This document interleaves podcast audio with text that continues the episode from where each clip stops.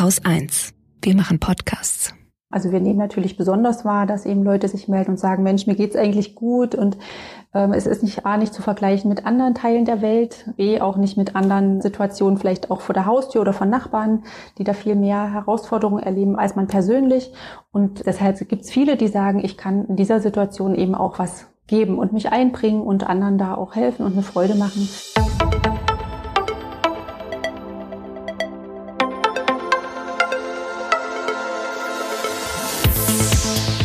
Hallo, ich bin Andrin Schumann und das ist Anhaltspunkte. Hier treffe ich Menschen, die dieses Bundesland mit ihren Ideen verändern. Ich möchte herausfinden, was sie antreibt und warum sie das, was sie tun, gerade hier tun und nirgendwo anders.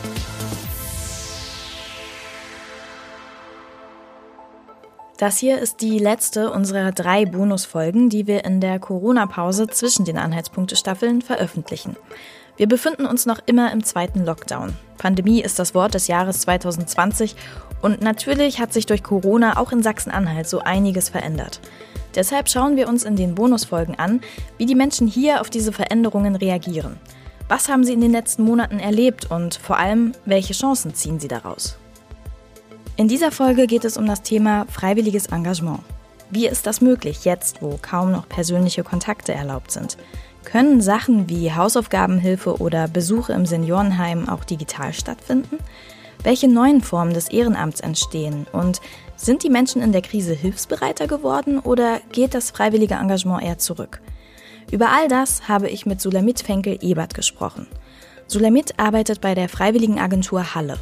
Die fördert das gesellschaftliche Engagement in der Region, und zwar durch verschiedene Beratungsangebote, Projekte und Veranstaltungen, wie zum Beispiel den jährlich stattfindenden Freiwilligentag. Sulamit ist Mitglied im Leitungsteam der Freiwilligen Agentur und außerdem für Öffentlichkeitsarbeit und Online-Beratung zuständig. Zum Interview haben wir uns online verabredet, wie man das momentan eben so macht, wenn man sich treffen will.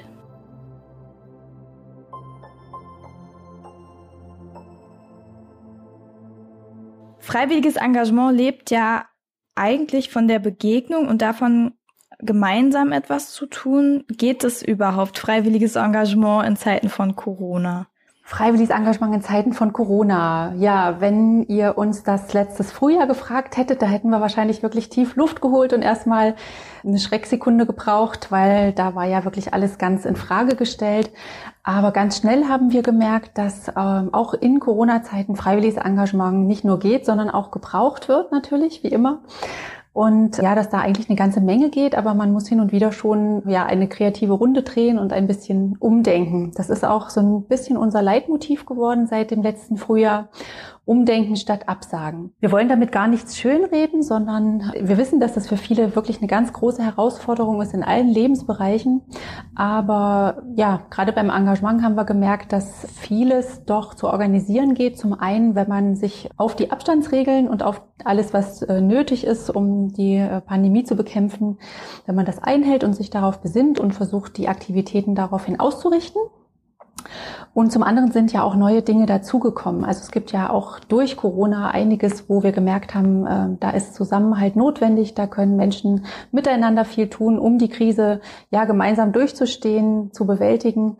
Und vieles ist auch alternativ digital möglich geworden. Ich kann an der Stelle schon mal vielleicht ein paar Beispiele sagen. Also wenn es um Hausaufgabenhilfe zum Beispiel geht oder auch um Patenschaften, da bieten natürlich, ähm, ja, mit der zunehmenden digitalen Kompetenz gibt es da auch viele Möglichkeiten, die Ehrenamtliche ausprobiert haben, ob das, so wie wir das jetzt machen, in Form von Videokonferenzen ist oder auch telefonische äh, Besuchsdienste, also bei älteren Leuten, die jetzt vielleicht nicht ganz so mit, äh, gleich mit Tablet und Laptop unterwegs sind, aber ich sag mal, auch angerufen zu werden, ist ja auch eine Form von einer Art Kontakt behalten, in Verbindung bleiben, sich besuchen, im übertragenen Sinne sozusagen, oder auch bis hin zu Sprachkursen für Geflüchtete, Sprachunterstützung, die digital stattfinden kann. Wir haben auch äh, zum Beispiel jemand gehabt, eine Geflüchtete, die hat gerade ihren Abschluss gemacht in Rechnungswesen oder äh, Betriebswirtschaftslehre.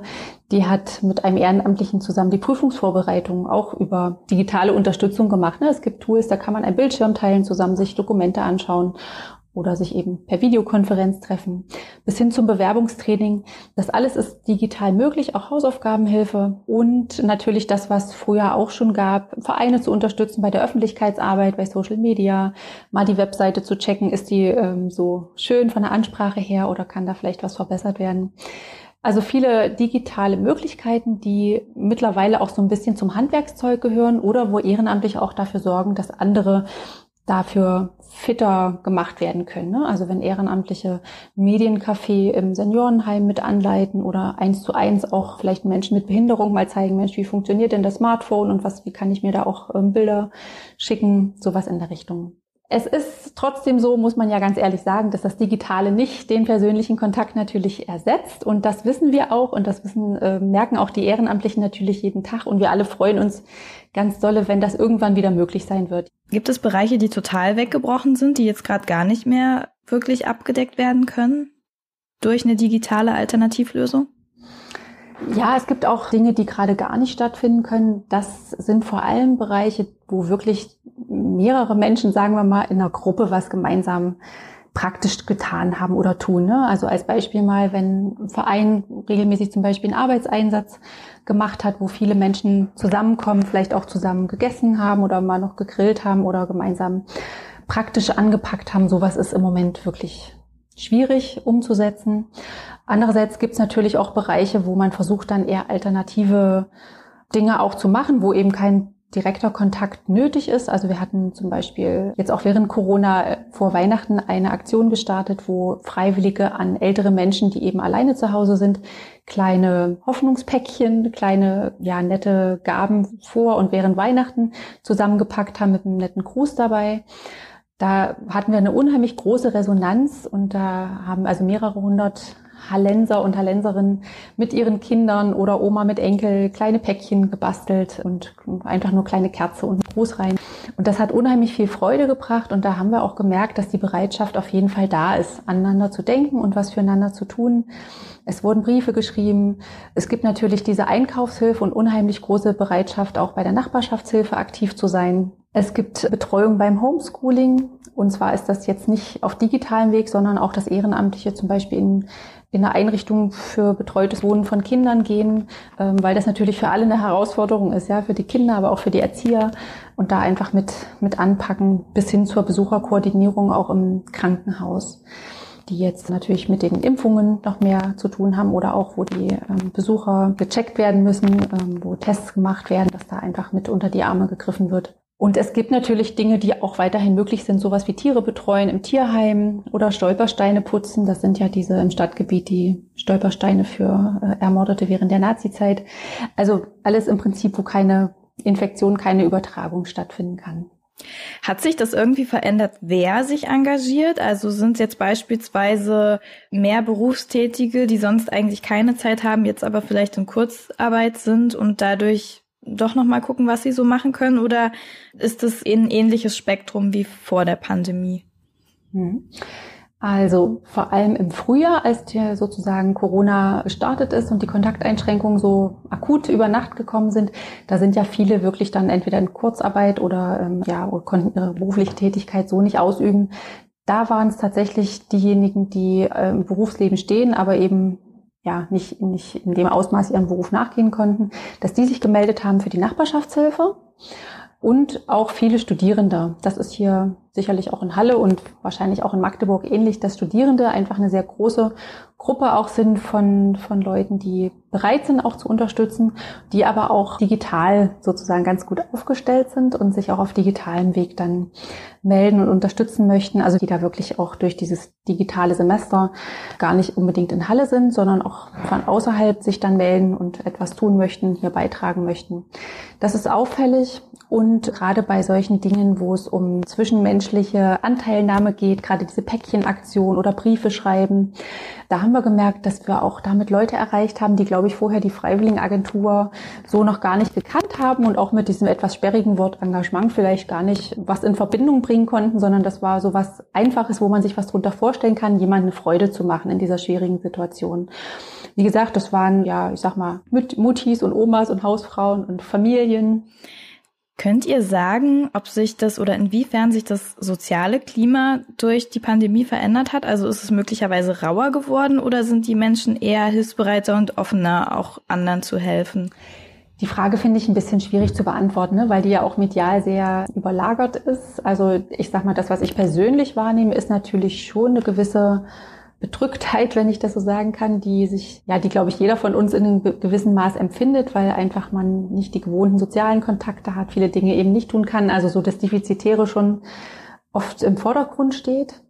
Aber durch unsere Arbeit in der Freiwilligenagentur nehmen wir natürlich ganz besonders auch den Gegenpol wahr. Also wir nehmen natürlich besonders wahr, dass eben Leute sich melden und sagen, Mensch, mir geht's eigentlich gut und ähm, es ist nicht A, nicht zu vergleichen mit anderen Teilen der Welt, B, auch nicht mit anderen Situationen, vielleicht auch vor der Haustür oder von Nachbarn, die da viel mehr Herausforderungen erleben als man persönlich. Und deshalb gibt's viele, die sagen, ich kann in dieser Situation eben auch was geben und mich einbringen und anderen da auch helfen und eine Freude machen.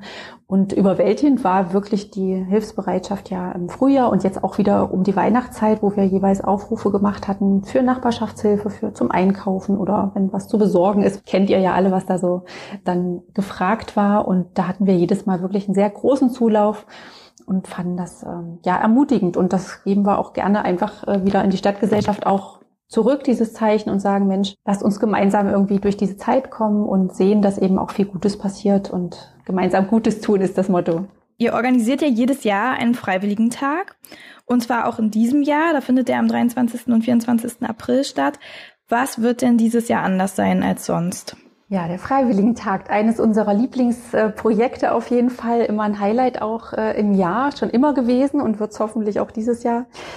Ja, und äh, April ist nicht mehr so lange hin, aber ich glaube, man kann jetzt schon absehen, dass nicht, es nicht so wird wie vor Corona, sondern dass wir auch an der Stelle schauen müssen, wie können wir da Zusammenhalt und gemeinsame Aktionen organisieren. Und auch hier, wie kann es anders sein? Abstand ist A ein, ein Motto und das andere Motto ist auch digital einfach, ja. Der Freiwilligentag ist eingebettet hier in Halle in ein Themenjahr, in ein städtisches oder für die ganze Stadt geltendes Themenjahr, das Digitalisierung und Salz heißt. Also Halle ist ja eine Salzstadt und Digitalisierung ist in aller Munde und es haben sich viele Organisationen hier zusammengeschlossen, um das Jahr mit Leben zu füllen, sodass wir da auch einen guten Ansatzpunkt haben und ganz besonders oder ja explizit in diesem Jahr schauen wollen, was kann auch innerhalb eines Tages an digitalen Aktionen umgesetzt werden, die anderen zugutekommen. Ich sage mal ein Beispiel. Äh, man kann natürlich auch wunderbar an einem Tag eine Realmap-Aktion machen. Das ist eine Online-Karte für, für rollstuhlgerechte Orte. Da kann man entweder alleine oder auch in Gruppen oder so viel wie halt möglich ist, äh, durch die Stadt gehen und eine Mapping-Tour machen und dann auf dieser Online-Karte eben eintragen von Geschäft XY oder Café oder öffentlichen Einrichtungen. Wie rollstuhlgerecht ist das auf einer Ampel, ganz einfaches System. Das ist was, was man an einem Tag gut machen kann, was dazu passt. Man kann vielleicht auch, ein, wer musikalisch begabt ist, ein kleines Wohnzimmerkonzert aufnehmen und das an schickt's uns und wir geben es an eine Senioreneinrichtung weiter, die das dann über die Zimmerlautsprecher vielleicht zu den Senioren bringt. Da sind wir gerade am Start, uns noch hoffentlich viele schöne Dinge zu überlegen und hoffen, dass auch äh, unsere Partner, die Vereine und Einrichtungen, Initiativen in Halle da Blut lecken und Lust haben, sich auch was Schönes noch auszudenken, so dass wir da viele spannende Dinge anbieten können. Freiwilligentag besteht ja nicht nur aus den Aktionen, sondern auch aus dem Start und aus dem Dankeschönfest. Das ist natürlich auch so eine Geschichte, wo wir überlegen, wie können wir es gut machen. Da haben wir letztes Jahr schon mal ausprobiert, einen Livestream als Auftakt, so als Start in den Tag gemeinsam, die Leute dann in die Aktionen zu schicken und auch als äh, Dankeschön so ein Livestream mit Konzert äh, zu machen. Und da werden wir uns jetzt auch die nächsten Tage Gedanken machen, was wir dieses Jahr Schönes äh, als Überraschung machen können. Es gibt ja bereits das Projekt Digital engagiert in Sachsen-Anhalt. Ähm, da ist die Freiwilligenagentur Halle auch mit beteiligt. Was steckt denn dahinter? Was sind die Ziele dieses Projektes? Da haben wir uns sehr gefreut, dass wir zu Anfang diesen Jahres äh, auch ein neues Projekt, wo das, das Wort digital mit im Titel steckt, äh, starten konnten.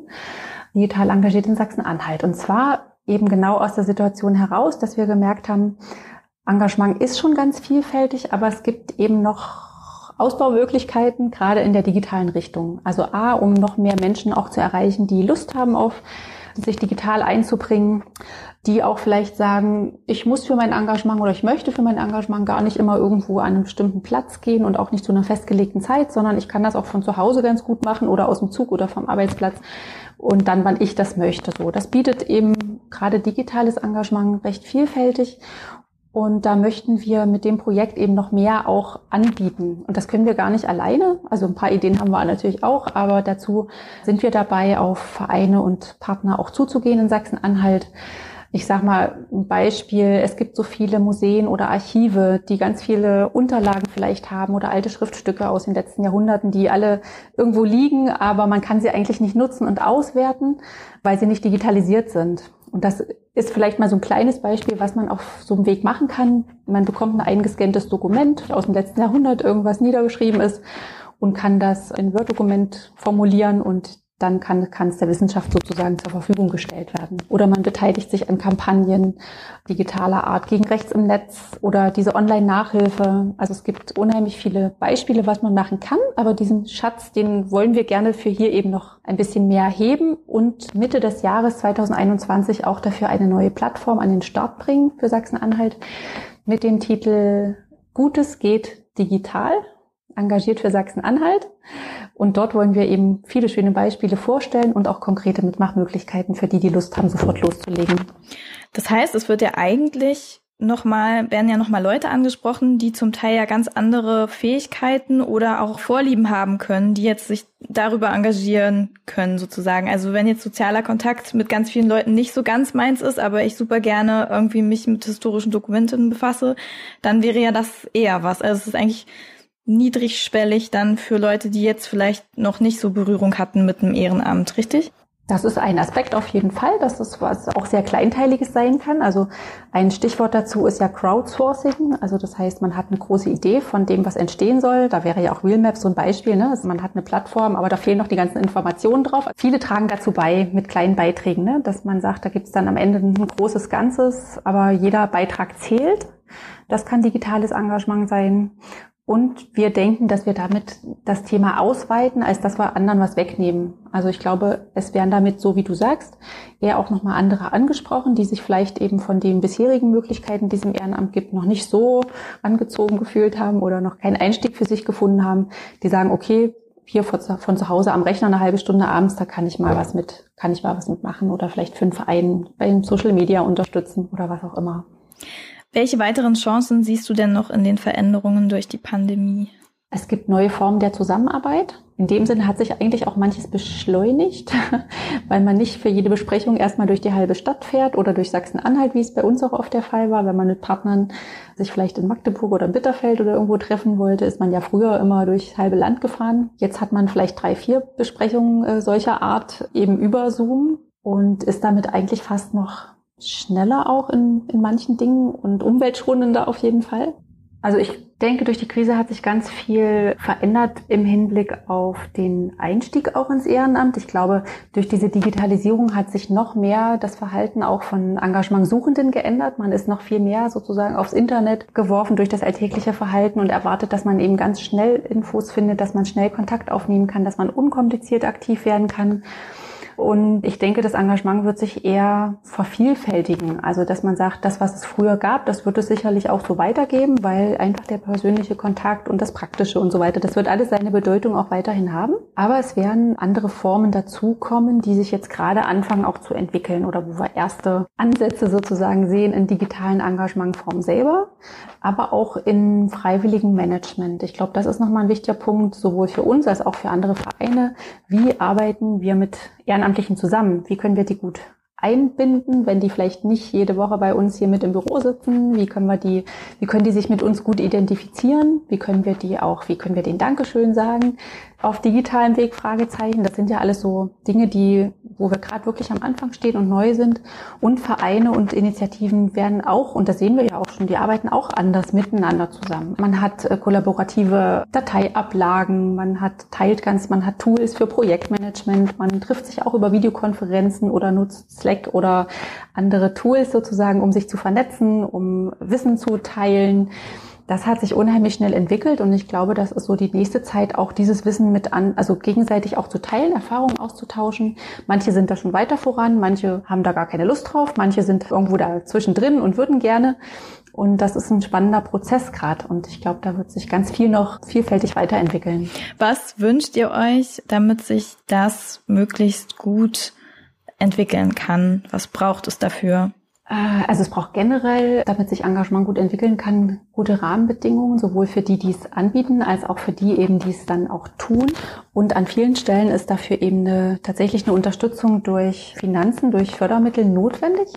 Da wünschen wir uns natürlich von der Politik, dass sie gute Rahmenbedingungen schafft, um Engagement möglich zu machen. Also solche Infrastruktureinrichtungen wie Freiwilligenagenturen, Engagementzentrum, Stiftungen und so weiter, dass die die Möglichkeit haben, Engagement zu fördern und für Engagierte gute Rahmenbedingungen zu schaffen. Nötig ist dafür aber auch eine gewisse äh, oder in diesen Zeiten noch mal zunehmend auch die digitale Kompetenz, also nicht nur digitale Ausstattung und das fängt beim Internet ja tatsächlich an, wenn man in bestimmte Regionen auch hier noch guckt, da muss man gar nicht aufs Land, da muss man nur mal in der Nachbarschaft gucken, in der Stadt.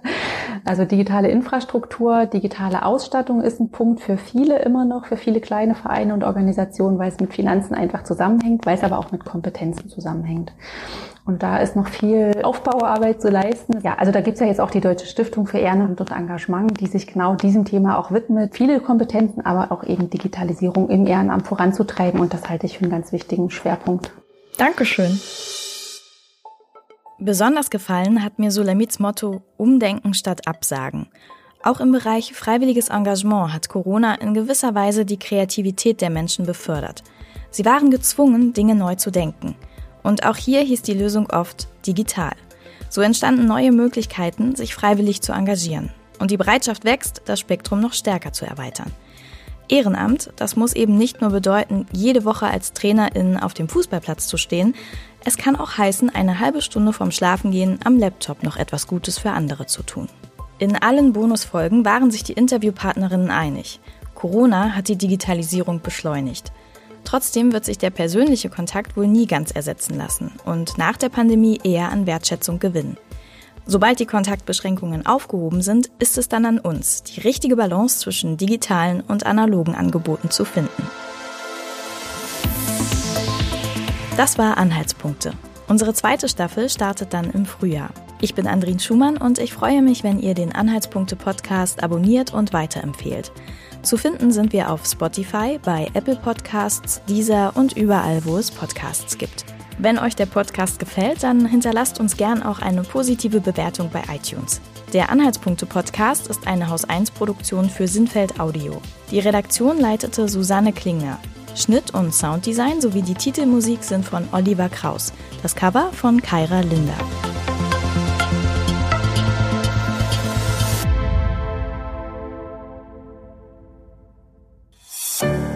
Produktion von Haus 1.